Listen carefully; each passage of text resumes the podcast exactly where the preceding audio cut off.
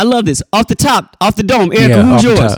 Off the dome, who's yours? I can't do it off the dome, but I'll try. You know, and see, I got babies by some of these people, so I can't be just. That's hey, it. Wow. In the show. Out.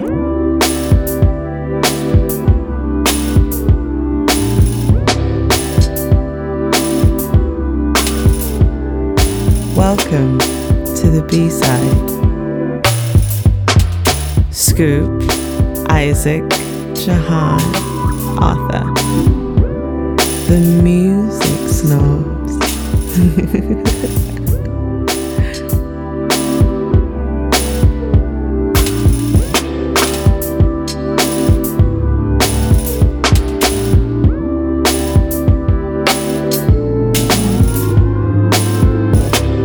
Welcome to The Music Snobs. This is episode 14. My name is Arthur, and I'm joined with my co-hosts, Scoop, Isaac, and Jahan. And today is a special day. We have a guest snob today. We would like to warmly, warmly welcome, with great appreciation and admiration, Miss Erykah Badu. Good morning. Good morning. How are you? I need someone to clap for me. We just did. Let's also welcome her birds. Are those birds in the background we hear? Yeah. What's going on? I'm in Texas, so those are bluebirds. Okay. All right. Blue jays. Erykah was our primary topic in episode 12, where we asked the question, is she the most courageous artist of our time? And we had some pretty good, healthy debate. I believe you found out about the show. You heard the show. Are you going to yell at me? That's my real question. Am I going to yell at you? You going to yell? Mm-hmm. Maybe. If you need it. No, I don't need it. Erykah, I wanted to real quick touch on some of the things that you and I have touched on in a couple other conversations about, you know, what we talked about in episode 12. Mm-hmm. And I kind of wanted to give you the opportunity to respond to the question about your music and your role in your music and the experimentation, the courageousness and blah, blah, blah. I kind of wanted to give you the opportunity to give your perspective on that. Okay. I you know, the reason why I'm here is because of that podcast. When I listened to it, I was in my feed on Twitter. I saw it, and you know, sometimes I click on stuff and listen to it. It's so much traffic all the time, and I clicked on and listened to it, and I said, "Wow, how peculiarly intelligent and a well balanced critique." You know, music and art, and I thought you all were very intelligent and a very good mix, you know, of minds, you know, and I was impressed. And well, you said the only thing missing was you, right? I said the only thing missing was me. There you go. Yes, yes, it's beautiful. So just listening to all this stuff, I had never heard of the perspectives that I've heard critiquing my music or anyone's music. The wealth of history that you guys knew, the places that you guys were coming from, and the angles you were coming from. For example, the feminine perspective, you know, of hip-hop and music and genius and artistry, and those things that have never been touched on before. And I always want to, you know, say something about that gender line, you know, that you belong on this side of the board, I belong on this side of the board kind of thing, because it's always been that way. Since 1997, they don't expect me to do anything but come in and sing. Well, one good point that I like that I think Jahan had brought up, your involvement with producers and musical ideas that are new, that the general public, that let's just say your audience may not necessarily be familiar with. The last two albums, Madlib was involved, Flying Lotus was involved. Was Thundercat involved in any of the tracks? Yeah, the last two, New Amerykah Part 1 and 2, he played all the bass on a lot of it on part one and part two, because he's a part of the collective of producers. Okay. Like he plays on everything Sarah does. So now, are we talking about, you know, these producers sending you beats and then you just go straight over them? Where is your hand in the process of creating the music? Well, generally, like with Baduism, I handpick producers. Once I pick a producer, either we get together and do a track from scratch, or they may have something in their catalog that I like already that we kind of Badu-ize, if you will, you know, to give it some elements that I like. My hands are on the MP, my hands are on percussion, my hands are on the drums, my hands are on the keys, my hands are on the guitars. If I have to get a string arrangement, I'll write the lines for that. Horn arrangements, write the lines, you know. Mm-hmm. So it's a group effort, you know. There are a lot of really great hands in, you know, a lot of the tracks that I do. With part 1 and 2 of New Amerykah, it was a departure from my live instrumentation, where I'm in the studio with Questlove of The Roots and James Poyser from Philadelphia, who's affiliated with The Roots as well. Pino Palladino, who plays bass for The Who, on bass. Besides Pino, we also use Mike Alizondo, who did all the bass lines for Dr. Dre's albums. So when we're in the studio together like that, it's a different kind of feel. But when people are sending me tracks via iChat or email, I listen, I put it in GarageBand, and I'll add some things, or sometimes it don't need nothing. Like Madlib tracks, just naked. They're just 30-second loops, and I just loop it and write something to it and may add a couple of things at the end, you know. Where I produce is in the mix, in the sonic sound and the effects and things like that. You know, those are simple things. So with the last 2 albums, it was a lot more of that than anything. I wanted to highlight what these guys did, the simplicity of these scientists and the way they produced. You know, even though each one was different, the challenge was getting it to sound like an album, a collective. Okay. You know? That happens in the sequencing. It happens in the, I guess the sonic sound I'm looking for, you know.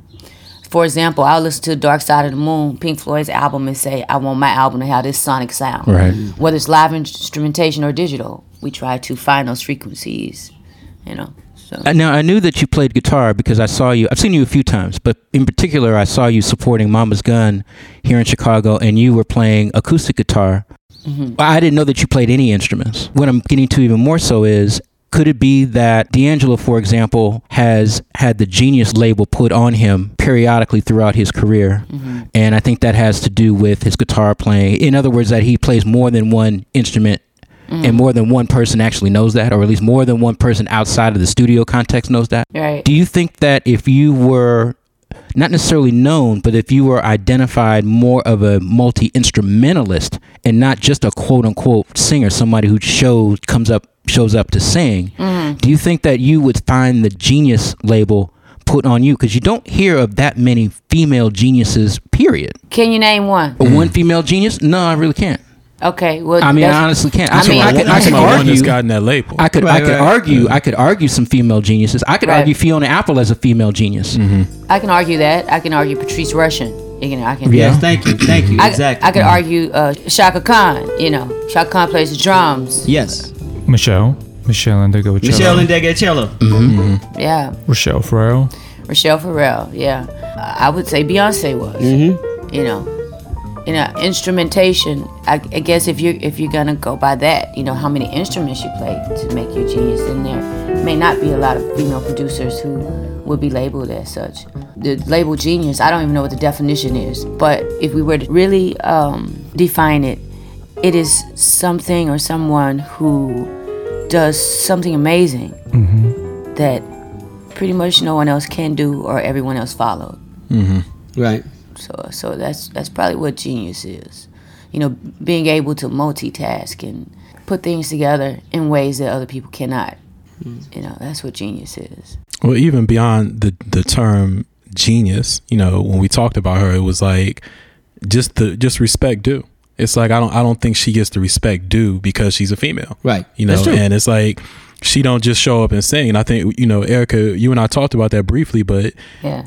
You still, even at this stage in your career, when you're showing up at the studio, there's a certain expectation of your role. Do you still have issues trying to show, no, that's not just what I'm going to do. I'm going to do this and this and this over here? No, I have my own studio. I'm 16 years deep now. So the people that work with me know. And there's no pull or push or fight. You know, I come with some ideas and articulate them well. And I give the art to the engineer that I choose to put it in the best frame, and we work together to do that. The musicians and I already have we've had several conversations before we've been in the studio, so I don't really have that kind of thing. I do have the reputation for knowing exactly the sound I'm looking for, you know, and they expect that. And they expect to sit down and work with me, you know, and we're going to work together to create something wonderful, you know, and that's what they expect. Are you going to finish the trilogy? Is there going to be a part 3 to New Amerykah? That was never going to be a part 3. I don't even know where it came from. That was it. It might have been my head, actually, after hearing this part 2. I've heard that several places, you know, but that was never going to happen. Yeah. Mm-hmm. Erykah, let me ask you something. You were talking about the gender spaces that they tend to put artists in and separate them, you know, into these blocks. I want to speak not just from an entertainment standpoint or a singing standpoint. I want to talk about from a producer standpoint. Mm. Why do you think women in music don't get the same amount of, I'll spread it between opportunity and credit for producing? Well, this is a man's world, definitely. And I think when not fashioned for the consumption of male entertainment, I think things in art that women do kind of go unnoticed. You know, that's what I see. Yeah, because we could talk about who we feel are the greatest singers, and there's always going to be women involved in that conversation. You know, we can have Marvin Gaye and Aretha Franklin, or like I say, Chaka Khan and whoever on the male side, Smokey Robinson on the male side, you know. But that's all from a singing standpoint. But from a production standpoint, if we're talking about, all right, greatness in production, very rarely do you hear in any genre of music or any area of music, you very rarely hear women's name come up. Producing is a very left-brain concept. It's a very structure-oriented concept, and men communicate from that side a lot better and a lot more often than women do, you know, statistically. Okay. We operate from a right brain, emotional, creative side for the most part. That's how we communicate. We communicate by the way we feel. Men communicate by the way they think, and thinking requires some building and some structure, some construction. And I think that's the way we're built. The building of something is not an interest as much as the decorating of it, you know. The shaping of it, okay.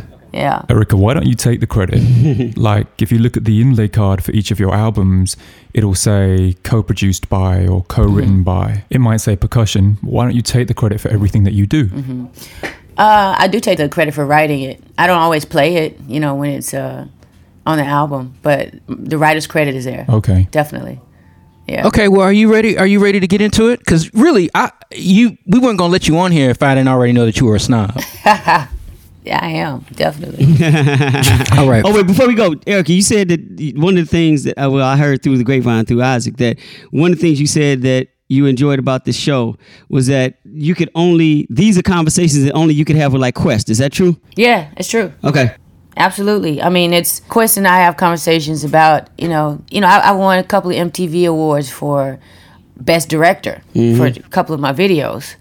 And I was asking, well, why don't they ever air that? Why don't they ever sensationalize that? That's a lot of hard work, too, you know. Right. It's like, it's just a very political atmosphere, you know. And those are things we talk about in private, but we don't. Mm-hmm. I don't know. Nobody ever talks about them. So we're very apolitical over here. Yeah, we tend to be. Yeah. Okay, first up today, it's 13 years coming up on the release of Supreme Clientele, which was Ghostface Killah's second album and the one that he is most Ghostdini defined for. Get On Down has his Illmatic. Yeah, his Illmatic. Even though he's had some great stuff after that. Go ahead. This spring, Get On Down, a really good restoration and hip-hop reissue organization, is putting out Iron Man in a wooden box with a 24-karat gold CD and a puzzle. I mean, they're really packaging these up. They're responsible. But they're not doing Supreme Clientele? We don't know. They're waiting on the round number. The number has to be maybe 20 or 25. That would be more. Remember that 25-year-old package you've been waiting for the hip-hop? Like hip-hop to really do a reissue at 25 like a jazz-type joint. Right. Yeah. They may do that with that. Yeah. So we wanted to talk about Ghostface Killah. We wanted to talk about his place in hip-hop, his legacy, his current status, what he's coming up with. Yeah. Wait, I'm waiting for this. I'm waiting for Jahan to come in and just basically say, I don't listen to Ghostface. Nah. I mean, we might have touched on this before, but to me, Ghostface, he's not even an MC. He's a soul singer. Definitely. Yeah. I agree. Both him and Tupac. Mm-hmm. I agree. Yeah. I love the way Ghostface laments, and Ghostface doesn't lament over anything but soul music. Exactly, like that's what he likes. He likes that. You know, whenever we've worked together, he sent me multiple tracks, and they're always something I can sing to. Like, I want this for my album. Right. You know, right. He wants to. He wants to definitely croon to us. And he does. And he's deeply immersed in soul music. You talk about somebody that has a... That, to me, that's always been part of his genius that kind of has been overlooked, but I think in the industry, people know, like Erykah knows. He has one of the greatest ears for beats and sounds and what's going to work. Not just for him, but just period. You know, if you look at the you look at the diversity in the music he selects to use over the period of, what, 8-9 albums he's done, just on those alone... It's incredible. It's unbelievable. And it, to me, that's a big part of his genius. I hate to use the word, but I think it can apply to him. You can use it. I think you use it with him. Part of the magic of what he does is the unformity, you know, the ability to put different kinds of tracks. It's a lot of different producers, but they all fit, you know, and that's impressive to me. That makes me believe the project, the album, the sequencing. He has that cohesion. The interludes in between. He's one of those people that you use interludes, but it ain't no bullshit. You know how some people just putting interludes in, it all fits perfectly together. It's a very well orchestrated thought, this album, whenever he does an album. One thing about his first album, when Iron Man came out in 1996, I believe October of 96, it was like he got RZA to change his beats. I mean, he opens the album with an Al Green sample, 260, another Al Green sample. It's a whole nother feel than any of the other Wu different collective. Than the Wu sound, and really, you know, the thing is, like him and Ray, if him and Ray really were a group, and I look at Only Built for Cuban Linx, but I'm saying if they were packaged like that, because like Only Built for Cuban Linx, that's a duo album. Iron Man is a duo album. It's like they could have taken EPMD, Cuban Linx 2. It's like they could have been the next EPMD that had even a greater reach. Yeah, but Cass didn't know. You know what I'm saying? Cass didn't know. Like, they know that these two, they're like I hate, no disrespect to EPMD or Outcast or the other duo. Right. Those two are the Pippin and Jordan thing. You know, when they get together, it's a wrap. Nobody can mess with these two dudes, and they've had enough work together to actually be considered a group. And they're like, you know what? Y'all know. It doesn't need to be. It's not about the packaging. It's not about, you know, us telling you. You all know. You all know what happened when we get together on this. Yep. Because they were doing that with Ray and Ghost did that with Nas on I forget the name of the song, but Verbal Intercourse. Verbal Intercourse. Mm-hmm. They did that on Mobb Deep's second album, Hell on Earth, where when they just come on, they did it most recently on the Good album. Man, he blew out Ghost. Ghost single-handedly blew out Kanye's whole crew. You know what I'm saying? It was like, why you even got me on this track with these young rookies? And I think it was Big Sean or somebody was like, you know, we deeper than Wu-Tang. It's like, dude, why would you say it? And then Ghost comes like 2 minutes later and blows out everybody on the song. It was ridiculous. It was just like, oh man. To me, if you look through the history of hip hop, there's always that one dude that nobody ever wanted to go up against in battle. There's always that one dude, and I think for years, even though without anybody saying it, I think every MC in the world would be scared to go up against it because they don't know where his mind works so differently. Who gonna say something about Ghost? True. You know what I'm saying? True, it's like he said. It's almost like Rakim. Go ahead, Jay. One of the reasons I said soul singer in the beginning is because his rhymes have this like naked, even just his voice, even if he's just saying bar bar black sheep, even just his voice conveys this image of like raw naked stream of consciousness. And probably my favorite Ghostface track, and you all might say this is sacrilege, but it's a track that I think it only got released on the album with Trife the God. It was called The Sun. It's produced by the RZA. And it's one whole track where he's just talking about the sun and the sky outside. Look at the sun, so pretty today. It's so bright, it's so smashing, lasting, helps out the grass and smile when it's morning time. Last night I wrote 3 rhymes. I woke up to see the sun shining. God is my witness in scriptures and pictures. The sun kiss scrumptious, sun is nutritious. It makes me want to climb, take a bite out of shine. This little light of mine. It's just so raw, but... He's very gentle. He's a gentle person, you know, and it comes through. He's gentle. He has a lot of matriarchal intelligence. He's very, very gentle. And again, for me, it's the believability, you know, of it. You know, where he was, where he is. You know, I believe it. I see every detail of it. When he's talking about his family, for example, in many songs... And the struggles that he's gone through, you feel it, you just see it.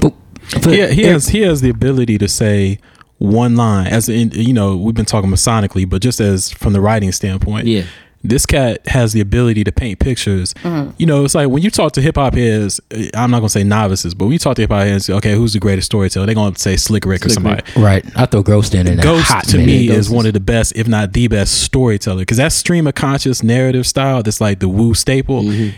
he fits that better than anybody. Yeah. It's like he finds the details and stuff. He's like a great movie director. He pans to that one detail in the picture that makes you connect, you know what I'm saying, to whatever he's talking about. We should post later, we'll post some, you know, some of them on the website. I'll go on record right now and say that the closing verse of Impossible on Wu-Tang Forever. Okay. Mm-hmm. Got him Rhyme of the Year in the source, where he jumps in, no context, he just jumps right in. Hey, yo, Jamie's been shot. Yep, exactly. Jamie's been shot. Right. You don't know how. Bam. Right. You don't know how. Dead, and he goes through this whole verse. He goes through the whole thing about he's right there with his man who's dying, and he backtracks through all of the years that they spent together, all of the good times. Don't leave me, and then he goes right back to reality. Don't leave me. Don't start that shit. Right. Keep your head up. Look at me. Da da da. And then when you get out of this, we're gonna do this. We're gonna do this. We're gonna do this. And it closes.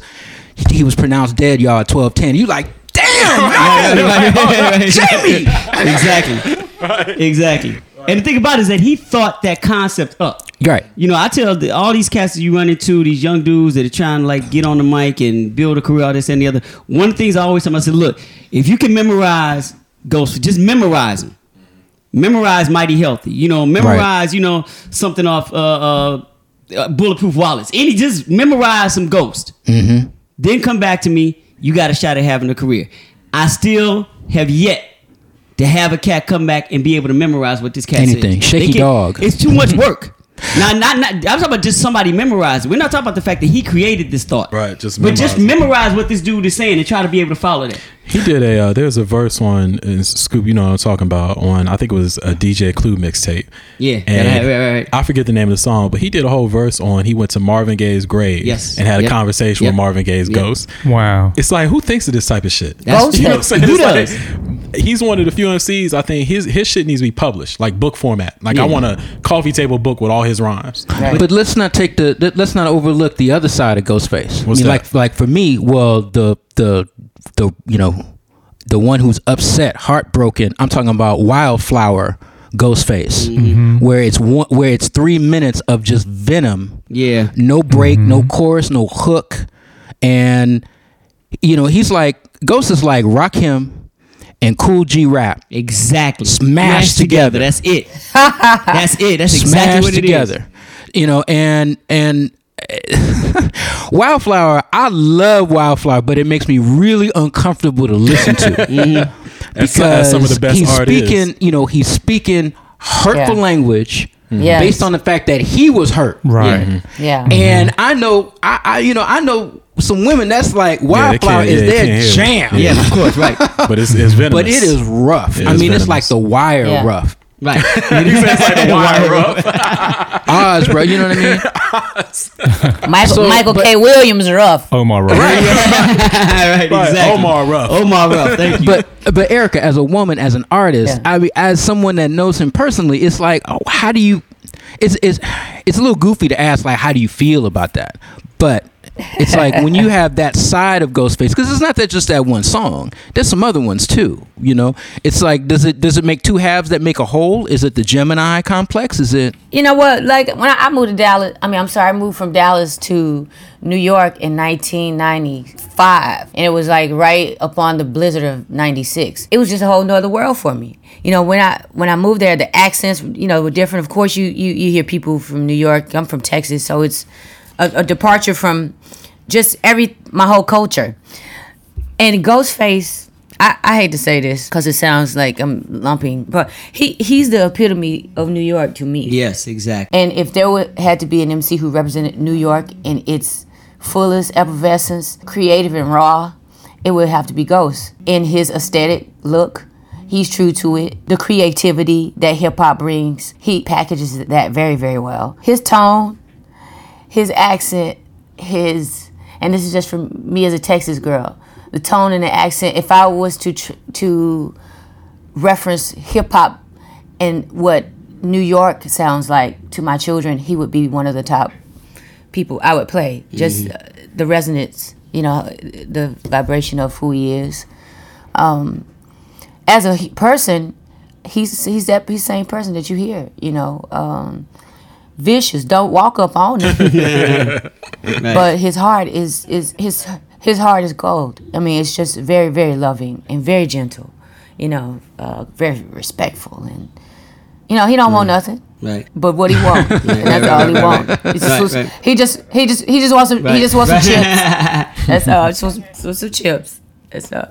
So I don't know. Knowing him, I know he's a brother to me. So it's funny to say, but when you become really close like that with someone that you admire, at some point the two worlds blend together in a great way.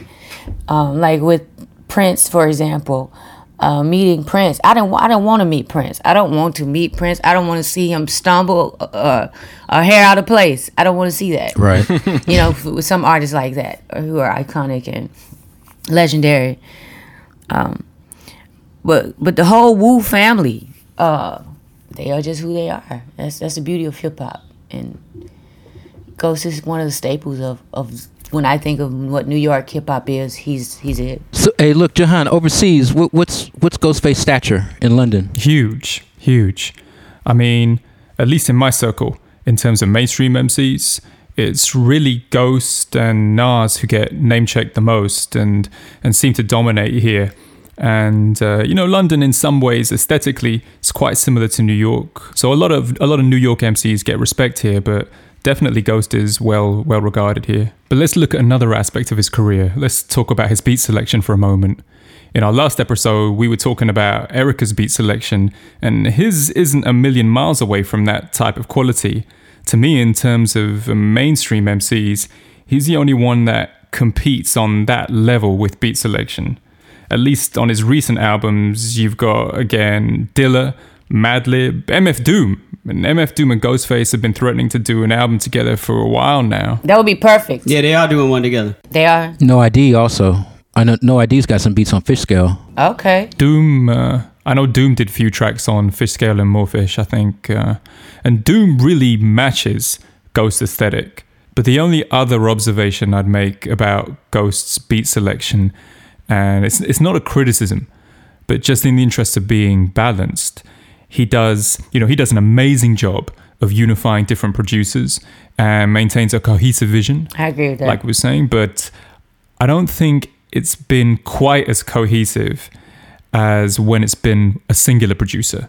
Like when I compare Iron Man, for example, nothing else sounded like Iron Man when it dropped. Mm-hmm. Yeah. But also speaking of Madlib, and if you've listened before, I'm always picking up Madlib, so I'm probably getting a little right now, but I would love to hear Ghost on beats like the ones he gives Dudley Perkins. Yeah.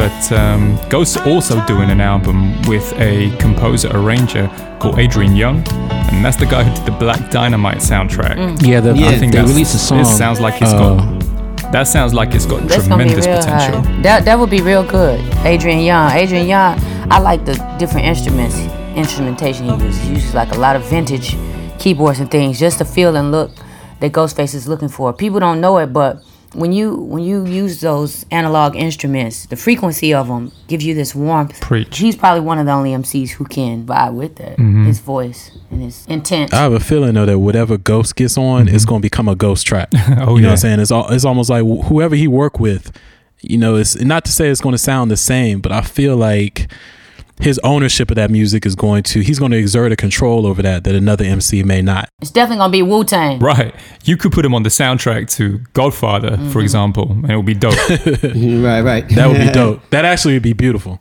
but where's the Achilles heel, though?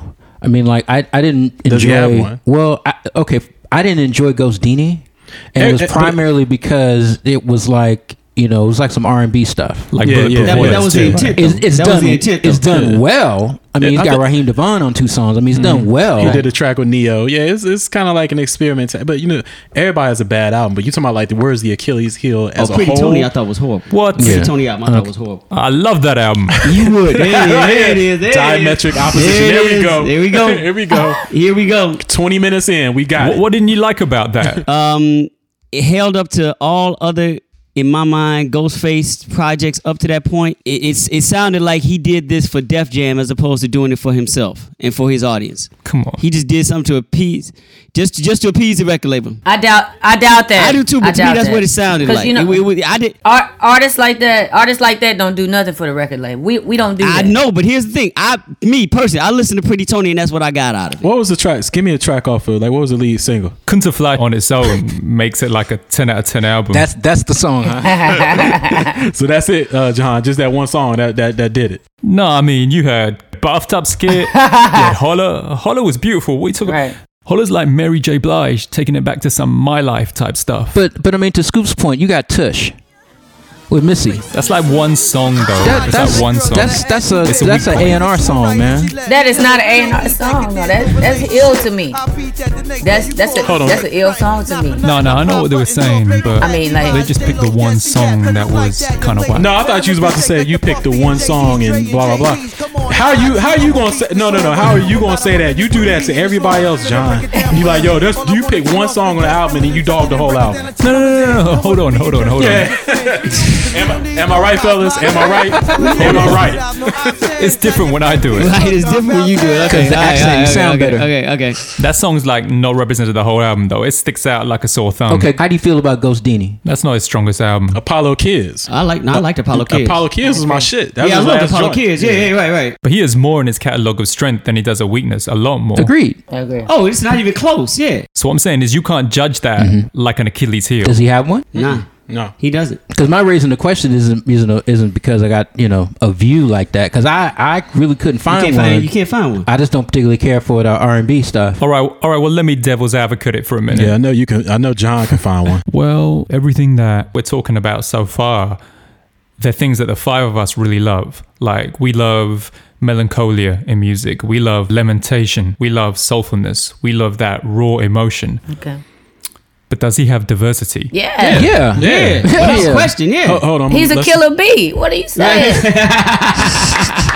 Right. I'm with you. I would say. Right, I'm with you. I would absolutely agree too. He does everything from songs about going to the corner store to get something to drink. Yeah. To, you know, like Arthur just said, his boy's funeral. It's like he's ran the gambit. You know, and the pacing of songs. He'll do slow songs. But he'll do love songs. Oh yeah. Yeah. Songs about whipping his girlfriend's son. Right. Exactly. Thank you. What I'm saying is he does it all in the same way. Like, if he's going to buy milk, he's 100% 6 gear Ghostface. If he's talking about his boy who's died, he's the same Ghostface. But why do you need diversity as an MC? I mean, why? I mean, if you are a storyteller, we want to hear you tell your story in your language. I agree. In your native language, you know, I want to hear it. You know, I want to hear it. That's the diversity to me. It's even though it's my native language, I can still. I still have the ability to make you see what I'm saying, you know, the visual aspect of it. You know, I don't know if he needs diversity as far as... Maybe I don't understand what you're saying. Join the crowd. Right. We ain't understood since episode 1. Whatever. You shut up. There you go. Thank you. I said it was devil's advocate. So wait, hang on. Let me just get this straight. So I'm trying to introduce some diversity into the actual show here. People could be listening. They would turn off in the first 5 minutes. Like, all we got to say is good stuff about Ghostface. Nah, man, we got Erykah Badu on our show. Motherfuckers ain't turn off nothing. Right. And if they turn off, shame on them. Let me make this and I'll let you get to it. But to answer you, and I appreciate, you know, I'm just messing with John because I appreciate you throwing out some, you know, some criticism because we need to see if there's anything that we can criticize. Absolutely. But I'll say this. Ghostface, I don't care what he's talking about. He brings a certain emotion that makes me feel like I went through that with him. However he does that, whatever voice he uses, I don't know how. It's magic to me, man. It's like you can't really explain it. It's just him, and it's his genius. Right. You know, it's part of his genius. The thing is, what I'm saying is that diversity should not be a diversion. You should not leave your lane to just show that you're diverse. You can still be in the same context or something. And I think with Jahan, no disrespect, but I think with Jahan's ass, like, all right, where's the diversion? I think we've shown that he has diversity because he's done so many different things at different paces, different songwriting styles, all this, that, and the other. What I think Jahan has asked for is a total diversion, something that, like, when we listen to it, it's like, oh, I can't believe that's him. And he doesn't need to do that, right? He doesn't need to do that at all. No, he doesn't. Okay, so he doesn't. I agree. I mean, look, can I just rewind for everybody who apparently wasn't listening 5 minutes ago? I said it was devil's advocate. Hey, I've been there, all man. Right? I came out of your mouth. You have to own that. I'm still paying for Kiss.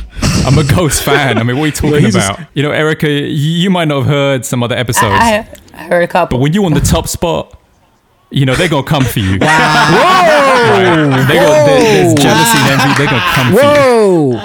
Hey, man, I'm going to tell you like KRS-One. Just hold. It's cool, though. You know, I'm a hold. Hold your position. Hold your position. I'll hold it down. Get them all for you, Jahan. All the Jahan's Twitter wives right now are clapping. So let's bring this home. Is Ghost in the top 5 of all time MCs? Absolutely. Top 5? Yeah. Yeah, because everything that we've talked about, are we going to slot him next to Rakim? Are we going to slot him next to Run? I would slide, and I know Nas is in everybody's top. I slide Nas out of my top 5 and slide if there's no room, Nas is getting kicked out, and I'm putting Ghost in there. Here's my only problem, and that's a good one. I agree with that. My only thing is that I still struggle with who I would have to choose between he and Cool G Rap. Why do you need to?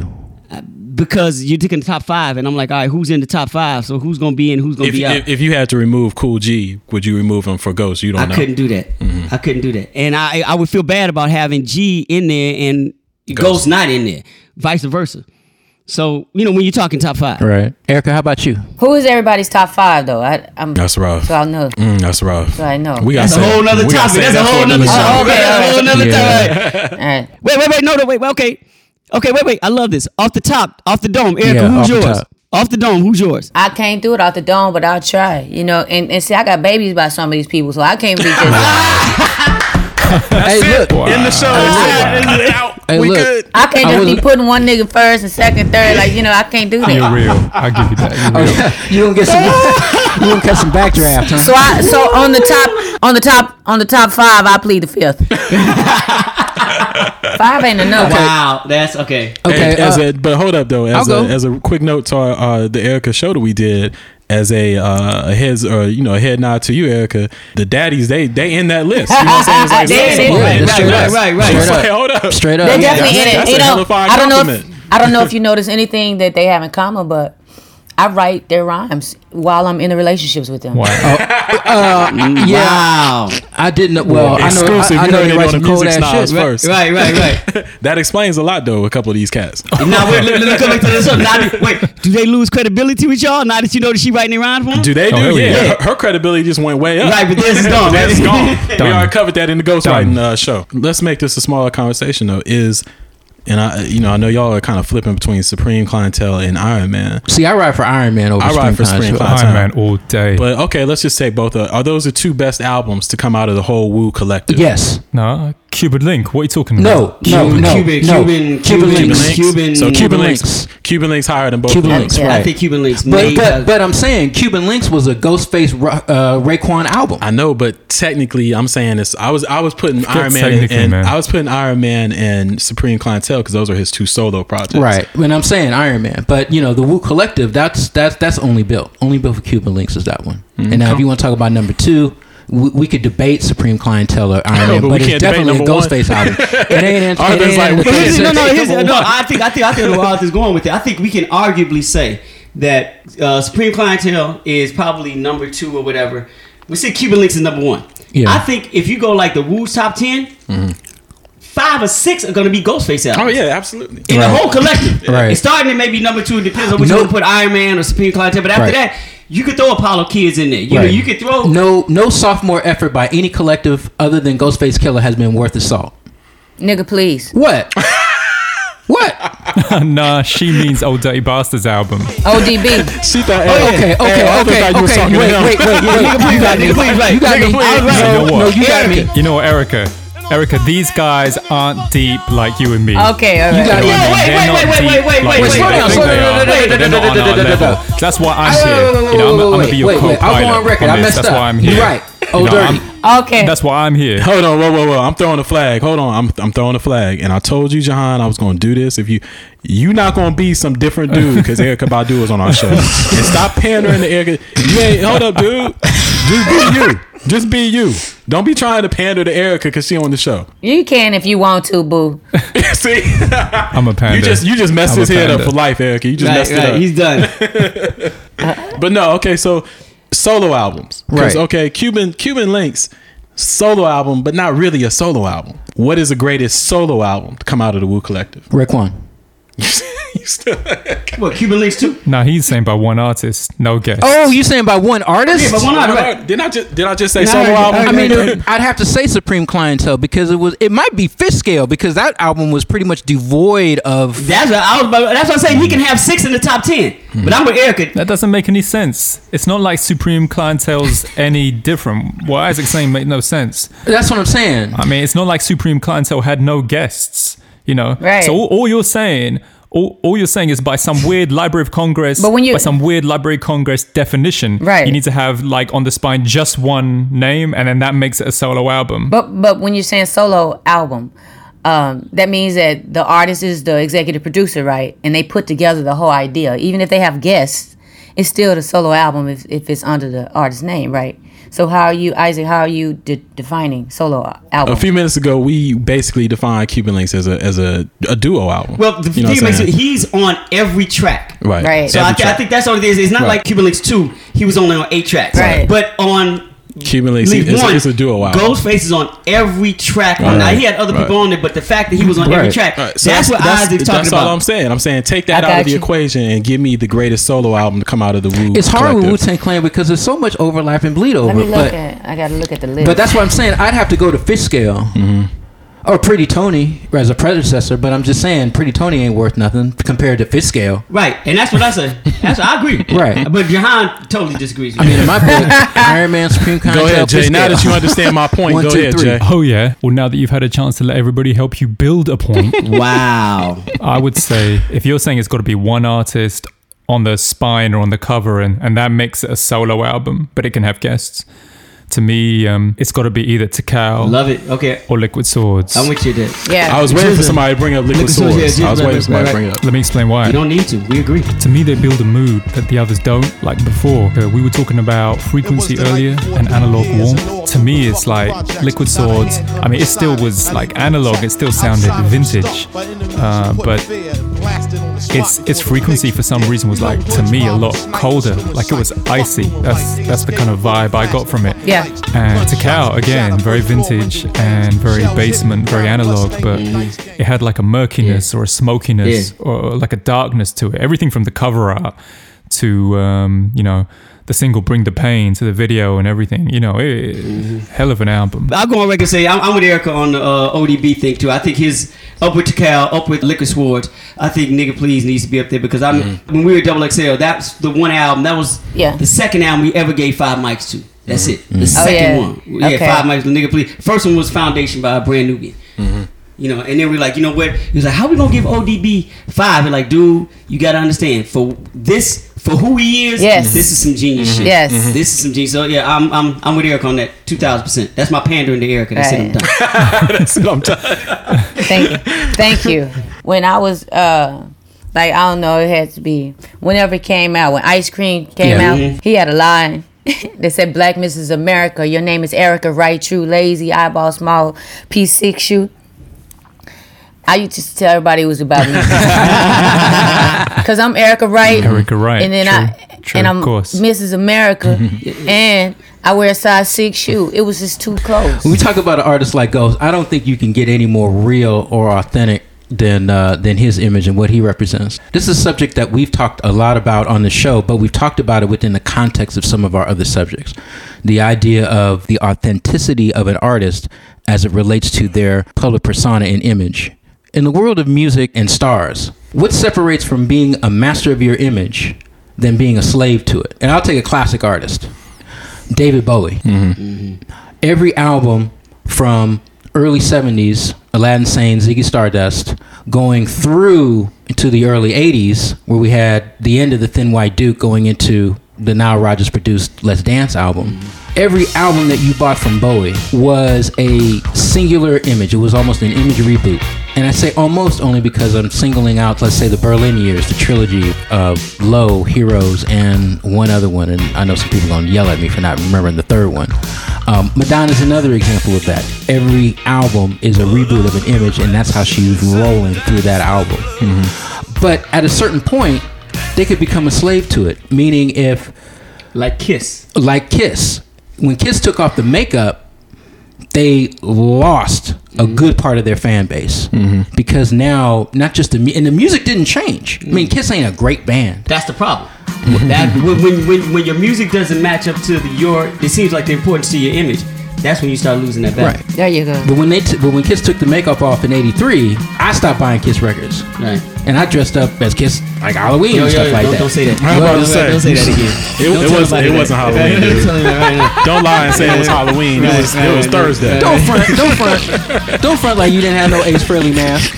Oh God. Arthur. You from Ohio? Arthur. Don't front. Was that cool in Oakland? Yeah. What? Yeah. Was that cool in Oakland? Yeah. How'd you get by with that in Oakland? Right. I mean, it's makeup, dude. Wait. He went over the bridge. You went to Frisco, right? Yeah, wasn't no black folks walking around looking like Kiss in Oakland, dude. Somebody was Halloween. Hey, dude, I was 10. Right. Okay, you would have made it to 11. But to my point, though, today, and this is very prevalent in rap, where you just put on some clothes, get on the stage, and you just start rhyming. In fact, the more closer you look to your fan base determines even more so the authenticity of your art. Yes. So is it the difference in the genre? Is it the difference in the audience? Because another group that me and Jay talk about a lot, Radiohead, same. Mm-hmm. I mean, they literally look like they what they got up in that morning from what we were wearing yesterday, and they get up and they do their thing. They do their thing. If you look at an artist like Madonna or an artist like Prince, who was very image conscious, extremely image conscious, when you have a certain level of music, it becomes okay. It's like, it's fine. You know what I'm saying? Yeah, do your whatever you're going to do, be butt naked on the cover of Love Sexy, whatever. Present your image. But at the same time, when the music is backing that up, like you said, with Kiss, the problem was that their music wasn't at that level where it could, it was like, no, dude, we're not really coming to hear all these songs. We come in here, you do those songs in that makeup. With the fire and with the 8-inch heels and stuff like that. That's what we want to see. So brilliant. Yeah, the brilliance. I think that weighs heavily in the conversation. But I think now what the problem is that image, to me, with a lot of these artists, it supersedes just the clothes that you got on. Yes. And I hate to use Drake as an example, or Lil Wayne, or Kanye, or none of these cats, but it supersedes. It's not just what they got on. You look at the music videos, and it's like they have to have a certain lifestyle that they're putting out in this music video, and the magazine spread has to be a certain way, and it's like all this stuff that seems to me to come before the music, you know what I'm saying, now. Right. As opposed to in the 80s, maybe, when you had very image conscious bands, but the music came first. You see what I'm saying? And I think the centerpiece in this conversation right now, to make it very contemporary, is Lady Gaga. She pays more attention and is more concerned about her presentation than she is what she's doing musically. Mm-hmm. That's when you become a slave to it. That wouldn't have been possible, though, I don't think, in the 80s, whereas now it is possible. Yeah, it is possible. For her to be as successful as she is, being a slave to her image and not being shy about it. I think she would agree. I think she's straight up pro in this way, but I think it takes steps to get to this, get to the point, as in anything else in life, or in society. I don't think Lady Gaga could be as extreme as she is in the concern or the presentation of her image if people like Madonna wasn't, come before and paved the way for it to get to this level of extremity. Like a Lady Gaga or a Kiss or Madonna, or some of the artists who are extreme in their image, no, they wouldn't be as successful as musicians, or the music wouldn't be as popular if they didn't have this whole look. But that is who they are. That's who those artists are, too. Like the ones that we're naming, like Kiss, for example, these guys, this is what they feel, who they are, and we believe that. And then with Madonna, that is who she is. She is an ever-changing phoenix. She just does that. If she was a newscaster, she would probably change hair colors and things. That's just who she is and how she expresses herself. And she's brought that to share with us on this platform of music that she has. This is Baduism. In my opinion, there are three types of artists. The first type is the kind that bleeds and sweats and dies and is born again to create an album. The second type is the type who just copies that, imitates that. And the third type is that manufactured type, where everything is done for you. All you gotta do is show up and sing, and there's Melodyne, and there's video, and there's this, we're gonna fix everything, and you just do it. Generally, the second type, the one who imitates the bleeders and sweaters, they're generally the ones that do better, the second type. because they have a seat to sit back and watch this and see how it happens and do it without the urgency and the confusion that the artists who are bleeders and cutters have, you know. And I'm going to put myself in that category because I tend to write albums very slowly, and they're true to who I am and what I am. Whatever kind of afro I have, whatever kind of head wrap, this is the persona that's coming out. Anything you want to know about me as an artist, you would listen to the albums in this period of time and look at what I had on. This is what I feel and believe for real right here. Mm-hmm. When you are constantly having to show up with this outfit or your show just don't work, then that is slavery. That's a very hard place to be, especially if you don't have the real talent or technique that goes along with that. That's a hard place to be. If I could ask you a personal question, do you find backlash from some of your fan base who've been with you since 97, expecting to see you come out with the head wrap, with the draped dress? Yeah. Definitely. Do you feel beholden to reach them and try to bring them up? Through image? No, because once I realized that people aren't really looking for a savior, they're looking for somebody who looks like one, then anybody can fit that bill. So that's not my business. I'm not interested in that business. I'm interested in evolving. And people who want to evolve along with me can. You know, people who want to critique it can. People who want to use it to write their own pieces and albums and be inspired by it can. People who want to run a track to over 100 of my CDs can. You know, because that's what art is for. It's for dialogue. You know, the dialogue of whether you like it or whether you don't. And to me, that's why I do what I do. I do it because I have to. You know, it's therapy for me. It's how I live. Mm-hmm. You realize a lot of us are involved in groupthink on one end of the spectrum or the other, where either we're the people who follow all the trends and do what everybody else does just so we won't be assassinated or kicked out of the group or talked about bad or shunned. And then the other end is the people who run from those stereotypes and deliberately would do something different just to not associate themselves with being followers. The fine line between that place is probably where I am. I have to be right there in between. So I have to make sure that I pay attention to what people love and what they don't love about what I'm doing. I do pay attention to that because I'm a writer. You know, I'm a self-proclaimed journalist and sociologist. I study people and what people like and what people love. And that's what I write about. But I don't reconstruct myself as a result of paying attention to it. I just kind of know. I'm always looking forward to seeing how I can recreate what I do and what I am. Do you find that in some markets your image precedes you? Yeah, definitely. Like, for example, Call Tyrone. That's like a nightmare to me. You know, I don't even like to sing that. You know, just because when I'm singing something else, people hollering, "Call Tyrone, Call Tyrone." You know, so that like, it bothers me, you know, because there's so much more. Tyrone is a song I freestyled on stage in DC for a show. I was just playing around, messing around, making something up that I thought was funny, you know, because we do that on stage all the time. And that's what I'm known for. So that, to me, that's like whoever made us joke on me, you know, and that's how I kind of see it. Mm-hmm. But yes, you can be a slave to that. I was a slave to the head wrap for a long time. I'm glad you brought that up because where my question really came from was another female artist from the 70s and the 80s, and I wanted to do kind of a quick poll. Grace Jones. Okay. Isaac, can you name a Grace Jones song? Ooh.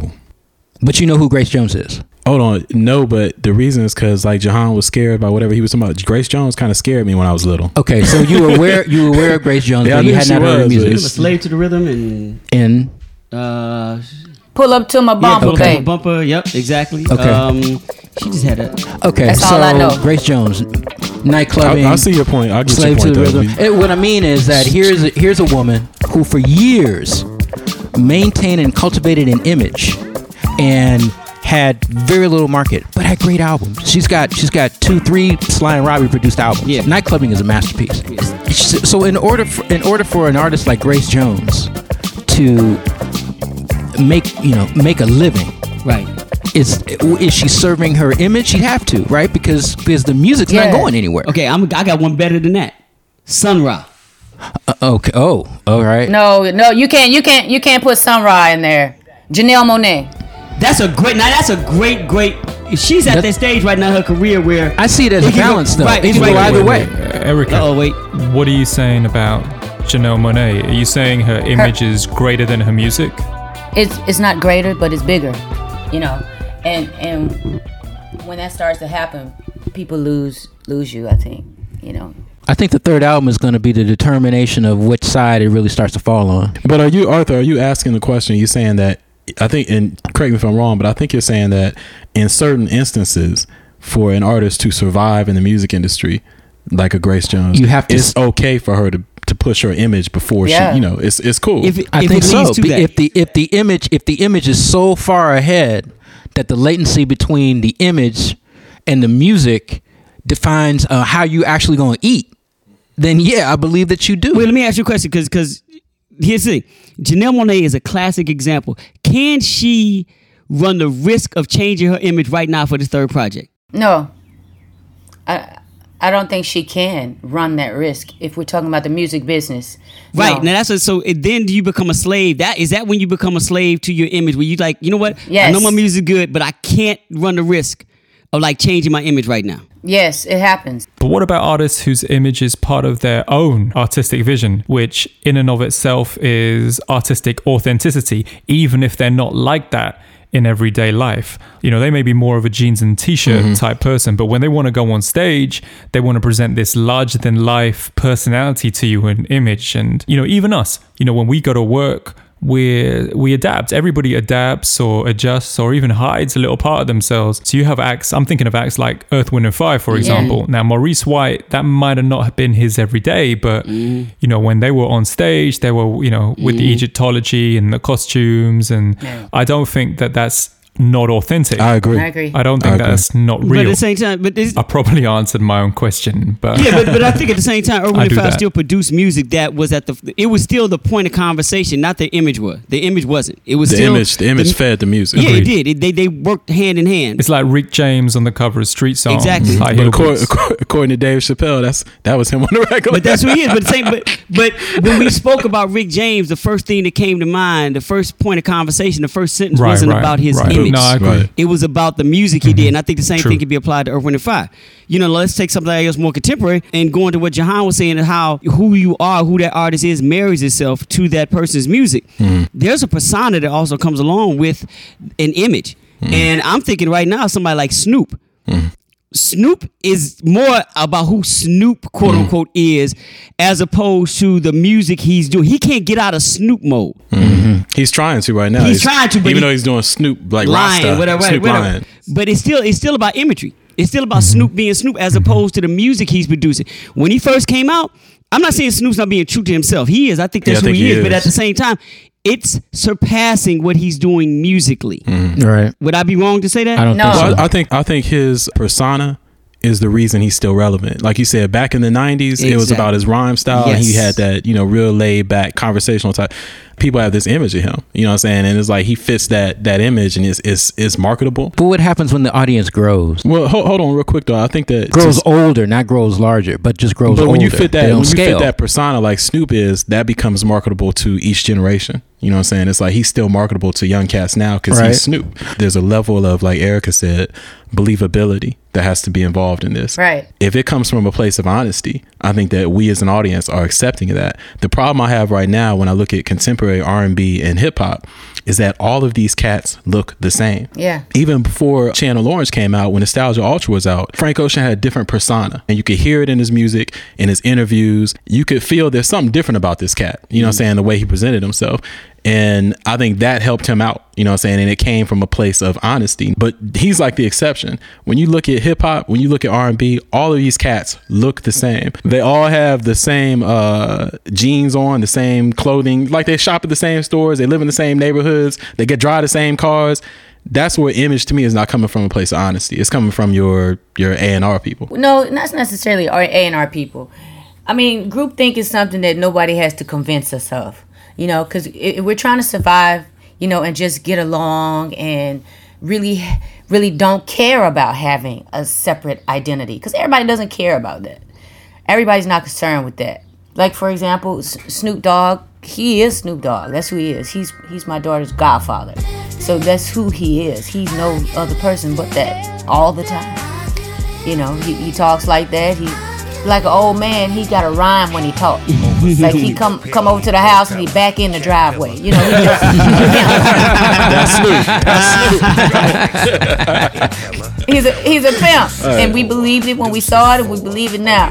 And even if he wants to change to Snoop Lion, he's gonna have to do a whole lot of dreadlock growing and stuff to convince us that he's something other than that, because that's what we believe. The magic of an artist like that is to make us believe something else. If you can create some magic like that. Now let's talk about an artist like Slick Rick. And that's a good one. His persona matches his talent. His talent is as unique as his choice of style. So whether he just had on a polo and some K-Swiss and rhyming like that, he is still a standout artist. He is still someone very unique that we grasp onto and we believe. Let's look at a Trinidad James. Mm-hmm. He's one of the artists who has dared to follow in the footsteps of an Outcast and a Goody Mob and be an individual creative force. I can hear the talent in his music, but beside that, when I see this person holding a baby pit bull puppy that needs to be with his mother, I believe him. I believe him. And people ask me, I tweeted, maybe a couple of months ago when the song came out, All Gold, Everything. I tweeted that this is my anthem. Mm-hmm. I love it. I used to listen to it every morning when I woke up and took my kids to school. They would be looking at me like, why do you like this? Because that's what I want to be him. I want to be him. I want to feel the way he feels. I want to walk the way he walks. I want to think the way he thinks. Because he said, don't believe me, just watch. And in this climate, he said, nigga, don't believe me, just watch. Mm-hmm. And it made me feel that, oh, yeah, he means what he's saying. He's serious about it. Mm-hmm. And he believes in himself. That's what makes me believe you. We haven't seen it yet. We're yet to see what's going to happen because we need to hear more from him. But I believe him. I believe that there's some kind of authentic, raw talent there. Mm-hmm. Something that is even bordering a genius kind of thing. Let me ask Jahan. Jahan, when do you know when the imagery is fake? When can you call it? I don't think you can ever really call it for sure. Okay. I remember when the modern alternative soul movement started, and the cover art for a lot of these records, you would have these artists looking through old vinyl, old vintage kind of copies of Marvin albums, Prince albums, Stevie, Isleys, and they'd be leafing through it like they were just listening to records on a Sunday afternoon. And it came across a little contrived to me at first because I was like, oh, wait, hang on. These guys are trying to say that they're part of the same tradition. They're trying too hard to say that. They're almost throwing the image in our face. But then I realized, well, hang on. This is something that we all do at home. I'm sure everybody around this table, we do the same thing. We listen to the same records and, we look at the same covers with the same fascination. So who's to say whether it's contrived or not? It's tough. You'll never really know. Well, let me ask you, do you, and John, I'm just interested in your answer because I know you and I know your taste. Can you respect an artist if it's what they're doing is coming from an honest place like Erykah just described? Can you respect them even if you don't like the music? Yeah, I can't respect them if I don't think they're coming from an honest place. Mm-hmm. Like, Meshell Ndegeocello, like you guys know, is maybe my favorite artist currently working today. I don't like everything that she does with the same intensity, mm-hmm. but I think it always comes from an extremely honest place. So that's just the subjective vibe that I get. So that alone, I'll support her. See, I sometimes have a problem with being able to get to your art because I can't get past your image. Mm. Tyler, the creator, is my biggest example of that. I keep hearing about how cold this dude is. He's fresh, he's different, I can't get to him because I see too much of extreme buffoonery. Yep. I just can't get to him. Well, sometimes you have to separate it. I mean, we were talking about Ghostface earlier. Arthur, you were talking about Wildflower. And, one of the words that you used to describe it was venomous. So sometimes, we can right. compartmentalize one thing that someone does and, look at something else. Yes. And I mean, Miles Davis, he was a woman beater, but a genius. Right. And, you know, forget Tyler the Creator. But see, Miles didn't bring that into his public persona. Thank you. I think what he's talking about is Tyler, and I'll tell you exactly what I think about him. I think he is a genius. I think he is brilliant. I think he is a kid that produces his own music and speaks his own voice, and he got skills, and he's rhyming, and he got a couple of hot 16s. Seriously, he's a really good artist, and he's put together a collective of people under his wing, under his umbrella, who are also equally as talented or interesting, if you will. He's like a RZA, really. He's like a RZA, and he's a young kid doing this. So just because of that, that makes me want to sit down and listen to what he's talking about, what he's saying, what he's doing. And the venom part of it is just the way he expresses himself. That he expresses himself so honestly, with so much technique, is the reason why I think he is a genius. That he's able to do that. And Arthur, you should the last Odd Future album. You need to. Oh, listen, wait, and let me say, and not be afraid of the climate or temperature of where we are in America. Politically, he's not afraid. As far as religion, he's not afraid. He's an atheist. Anything, he's anti-America. So that's the biggest risk you can take with trying to sell some records here, you know, right now. You know, that's one of my stereotypes. That's one of my things. I can't get a lot of corporate sponsorship because they just don't understand what the fuck I'm talking about or doing or what I'm going to say or what I'm going to represent or how I'm going to show up. And if I feel this day that I'm against something, if I'm going to speak out, you know, they don't know what I'm going to do. So he's that kind of person who has taken that kind of risk. And I think he's worth listening to. Do you understand somebody who can't get past his image to get to the point where you are? Can you understand that? Yeah, I understand that. That's somebody who just has a penitentiary philosophy to me. Dun, dun, dun, dun, dun. All right, round table.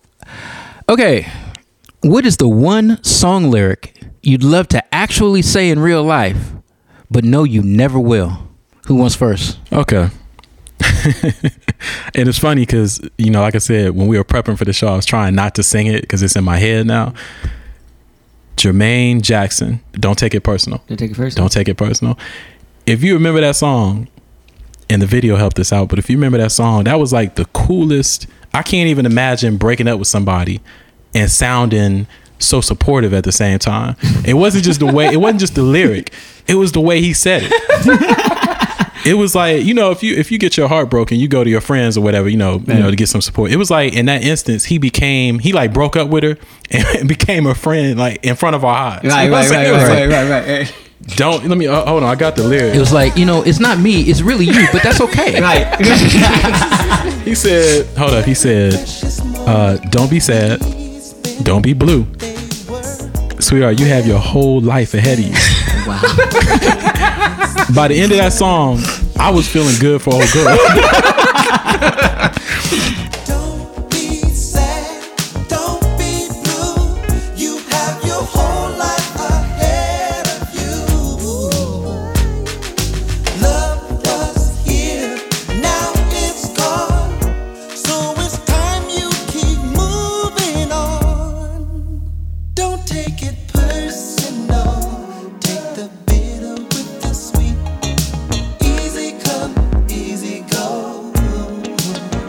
I felt like she was straight. She was good at it. She gonna be all right. It was like, it was, you know what? And that type of that song. Like I said, I can't imagine myself ever, you know, saying it that way to a female. Right. And it wasn't like he was being a player. It wasn't like he was trying to lie to her. Right. It was like he really felt for this girl. And there's been songs like that. I know Ralph Tresvant did. Sensitivity. No, not Sensitivity. Do What I Gotta Do. Okay. Remember he did Do What I Gotta Do. But it was like a sad song. It just sounded like messed up. Right. Jermaine, like I said, I felt good after hearing the song. It was like an uplifting breakup song. It's like, how did he do that? You know what I'm saying? And Jay, do you remember? I don't know if they played it over in the UK. Jay, do you remember the Miami Vice style video that went with this song? Cole video. One of the coolest videos of all time. It was straight Crockett and Tubbs. But the lyric, you know, the easy come, easy go. It's time you keep moving. It was just like, how did he do that? How did he do that? It was like, how did he make it sound so good. You know what I'm saying? Right. And so it's like, it wasn't just, like I said, it wasn't a player thing. It wasn't he was trying to lie to her or scheme on her. Right. It was just like, sweetheart, you know, we had a good time. You know what I'm saying? We had a good run. We're good. We had a good time. It was tender. It was, yeah, exactly. That's the word I'm looking for. It was tender and it sounded like he really meant it. That's a pimp move, though. That's a pimp move, though. But dog, it was beyond pimp. Too. It was beyond pimp. Yeah, it was like, because he didn't want nothing from her. It was like, right, I'm your friend. No, but that's right. But like, look, I'm gonna let you down. I'm gonna separate myself from you, but you're gonna feel good about this. This is the worst and best moment of your life at the same time. Exactly. So that's my one, because it's like I couldn't. And that song, I love that song. It's very Marvin Gaye-esque, his vocal tone in that song. But I never, even as a kid hearing that song, it was just like, how is he, you know, doing this and making me feel good at the same time? Right. It was. I thought you were gonna come with Prince's "Baby Not to Ride." Right, I thought that was gonna be like, "Oh, Baby Not to Ride." In the context, right. This incredible, beautiful love song. And you know what I'm saying, you can have whatever you want. Baby not the ride. Right. I swore that was going to be your answer. I was like, that might have been how I thought about it. I thought that was easily going to be your answer. No, mine's is Don't Take It Personal. All right. Erykah, you ready? You want to? Yeah. Mine would be like one of the classics of all time, Ice Cube. He has a song called Gangsta Gangsta. Oh, yeah. It's NWA. It's cute. Now, I used to ride around in my mom's Spectrum. Spectrum! I had one too. It was 3 Spectrums. We got a deal in our family. My grandma had one, my mama had one, and my uncle had one. Wow. But the Spectrum, I used to ride around in that and listen to Gangsta Gangsta. And that was like, I was the MC at the time, and I was writing rhymes, and that was just so simple, hard, and political on the flip side. Like, in other words, the song was talking about, hey, America, look what you have created. Hey, and let me tell you the story of the black man in Compton or in on the West Coast. He says he's a little somebody nigga like me, never should have been let out the penitentiary. Ice Cube would like to say, I'm a crazy motherfucker from around the way. Since I was a youth, I smoked weed out. Now I'm the type of nigga that you read about. Taking a life or two, that's what the hell it do. You don't like how I'm living, well, fuck you. And me and my sister used to ride around saying these rhymes like we meant this from the bottom of our hearts. Loud, just dum bum bum bum bum bum. Nigga like me, never should have been let out the penitentiary.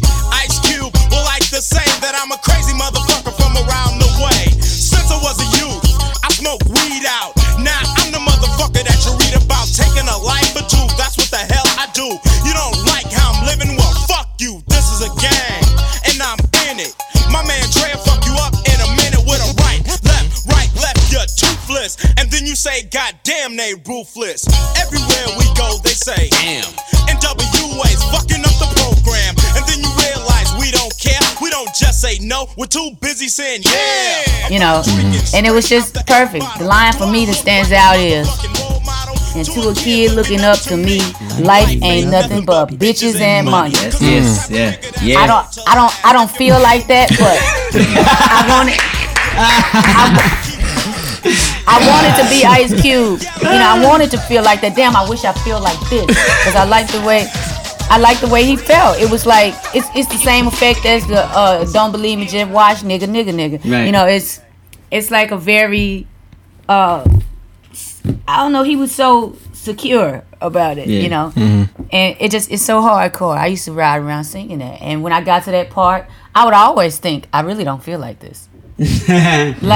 life ain't nothing but bitches and money. Classic. And I would imagine that, like, could my life just be bitches and money?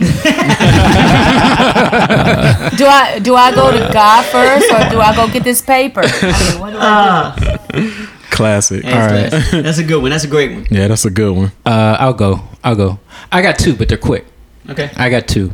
The first one. You said that last show. We spent 45 minutes on Kiss. But go ahead. The first one is I've been wanting to say this to somebody. This is some cold stuff to say, man. Since I was like 13, but I've always wanted to say, every time I comb my hair, thoughts of you get in my eyes. I mean, I want to say that to my wife. I want to change it to brush. Every time you brush your hair. No, my hair was like, longer. Go wash your hair.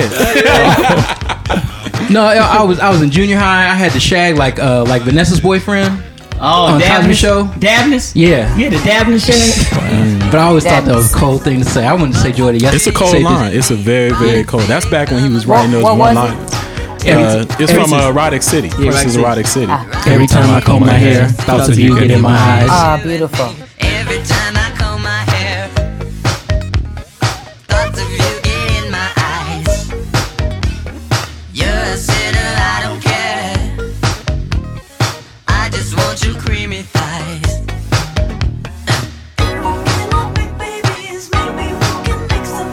Thoughts of pretty you and me, Erotic City come alive. We could fuck into the dawn, making love till cherries gone. Erotic City, can't you see? Thoughts of pretty you and me. And okay, my second one is Ice Cube song. It's something that can be like applied to like any situation, but I always feel like singing this to somebody like just at least once a week. But it's like once upon a time in the projects, yo. I damn near had the record hold. But you didn't live in the projects because you wore Kiss makeup. That's what I'm saying. Whoa. That's what I'm saying. But it was once upon a time in Kiss makeup. Yeah, but like, dude, I mean, you could be at the grocery store, feel like this. You could be calling the cable company, feeling like this. Be in the parking lot, feeling like this. Right, isn't it funny how, you know, I think maybe NWA and Public Enemy resonated with everybody, you know, white kids in suburbia, you know what I'm saying, were walking around singing Cube lyrics, and they definitely wasn't feeling that. That's crazy. In the late 80s, how that like, do these people realize I'm talking about them? And told them that at the concert. Same thing with NWA. I think it started out, it's a big NWA myth, you know, it started out as they were mirroring what Public Enemy and Chuck was doing, and then it turned into something else because of Eazy's mentality and what he wanted to do. Right. But DOC told me it started out as the political answer to the West Coast, what was happening. Look, this is what America has created over here via Gangsta Gangsta or Boys in the Hood. You know, and Boys in the Hood. And Dope Man. And Dope Man was it. Right, Dope Man was it. Right. Yeah. Yep. I think that was the case where they started believing themselves and it turned into something else. But right. It happens. It happens. Well, let me take next. I'm probably becoming a caricature of myself because so many times on the show before, I've mentioned Prince in his 86 to 88 period. And we've mentioned Adore already, but the line I would love to say but never will is from Adore. And I would love to say it at my wedding. I would love it to be the song that precedes my wedding dance and sing it to my bride. So I'll be on the keyboard and aunties and uncles and grandmothers will be looking at me like, what a nice boy. What a good upstanding young man. And there's a couple of lines that skate a little bit close to the wire, but the verse preceding the offending line is actually quite beautiful. He's talking about heavenly angels crying, tears of joy pouring down on us. And he talks about how serious he is, how he'd never cheat. You know, I know the line you're going to say. I ain't f***ing just for kicks. No. And they play it on the radio. Ain't nobody even say that. I don't know what they think, but they definitely play it. Don't they think funkin' maybe? During that whole time period, he was saying fucking all the time, but he was saying, oh, no, I'm saying funkin'. Erotic City, they used to play that on the radio. But Jay, you saying you won't say it, or you saying you... You know, I'll probably beep it out of this show anyway. Because you are fucking for kicks, right? No, thank you. That's it.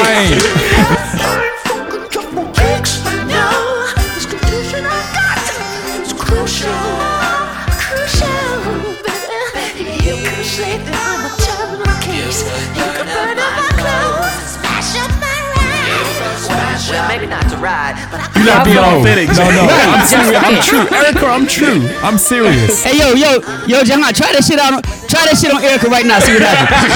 Send that shit to Erykah right now. See what happens. Shout out to my homegirl, my bae. She knows. But you really like that line, and I think it's just so honest. It is. And you know, he comes across as saying nothing means more right now. You know, nothing. I just want to be totally honest about who I am, who I was, who I want to be. You know what I mean? It's like Chuck D. It's almost like Chuck D. I don't rap for the sake of rhyming. You know what I'm saying? Yeah. For the sake of riddling. Yeah, right. It's hard for me to think about anybody else who can take something profane and hood, but turn it into the most beautiful experience. most tender, beautiful, honest, and, you know, intensively honest experience. F So Pretty, You and Me. Yeah. Yeah. Yeah. Yeah, but no, I'm with you, Jahan, because you know I don't fuck with you for kick. That's especially in that context with the angels crying and you know all that beautiful stuff happening. It's real. He was, and that's what I'm saying. The other line in that song, "Baby Not to Ride," it's so real. It's so real. It's a funny joke. But those lines are lines you can actually see yourself in a situation where Egyptian lace. You can say that. You know. Mm-hmm. I'm pretty sure one of Jahan's women has put him in this situation. He's like, you know what? Let me set this broad straight. Not my ride. Right. Not my ride. No. Not my records. Right. Not my records. Right. Not my records. Right. Not my baby. Not the records. Scoop. Oh, mine is simple. Mine is one of the greatest lyrics of all time. For this conversation, the one thing that I'd love to say to somebody and never got a chance to, is from I'd Rather Be With You by Bootsy Collins. And it's not even in it. It's the very last thing he says at the very end of that record. He said, "Let me shoot my love in your eyes so you can see me coming." Right. That's it. I'm done. Right. That's it. This show is definitely not safe for work. We on some South Park at this point. We gonna make it this time, baby. I'd rather be with you. Yeah. I really love it. I'm coming at you with both hands tied behind my back, baby. I'd rather be with you. You got me. Yeah. I'm coming at you. Get ready. I'm gonna stick my love in your eye, baby. Baby, let me shoot my love in your eyes so you can see me coming. That's like the greatest lyric ever. But say like he said though. I can't even mess with Bootsy on that. But let me shoot my love in your eyes, baby, so you can see me coming. Wow. Coming, and then he says, coming at you. You know, so that dude, I would love. Love but you never will. I never will. No. But you never will. No, you have to be careful with that kind of thing, you know, because it's terrible. If you do that and the person has allergies to your body, their eyes can really swell up. It can get quite messy. Right, it can get real messy. A friend of mine told me that. Wow.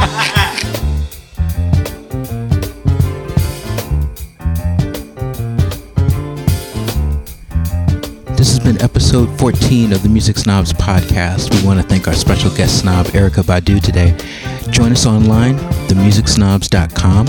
We're also on Facebook at facebook.com, themusicsnobs. Our Twitter handle is Total Music Snobs. Gosh, what else do we have? SoundCloud. We're on SoundCloud. SoundCloud.com, themusicsnobs. We're everywhere. And we'll see you at episode 15. Thanks for joining us.